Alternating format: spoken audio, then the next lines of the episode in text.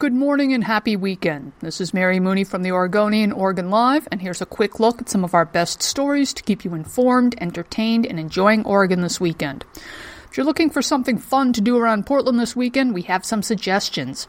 For starters, there's the Giant Pumpkin Regatta in Tualatin, event in which giant pumpkins are hollowed out to become boats.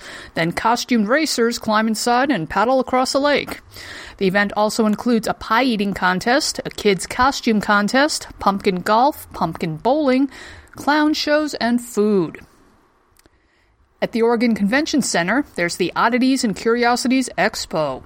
This is described as sort of a festival of weird, with taxidermy, odd antiques, human bones, and jewelry made from insects. Admission ranges from $10 to 20 bucks. At Portland State University, you can check out the Fright Night Halloween Circus. Night Flight Aerial and Circus Arts presents an original spectacular about a witch's coming of age. It's described as a spooky and sexy story that involves aerial and acrobatic acts. The show runs this weekend and next, and tickets range from $37.50 to $47.50. Weekend weather's looking pretty soggy. Highs will be in the upper 50s, lows will be in the upper 40s, and there will be plenty of rain.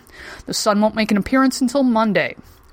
For these and more news stories, pick up today's copy of The Oregonian or head to OregonLive.com. We'll be back Monday morning with another flash briefing.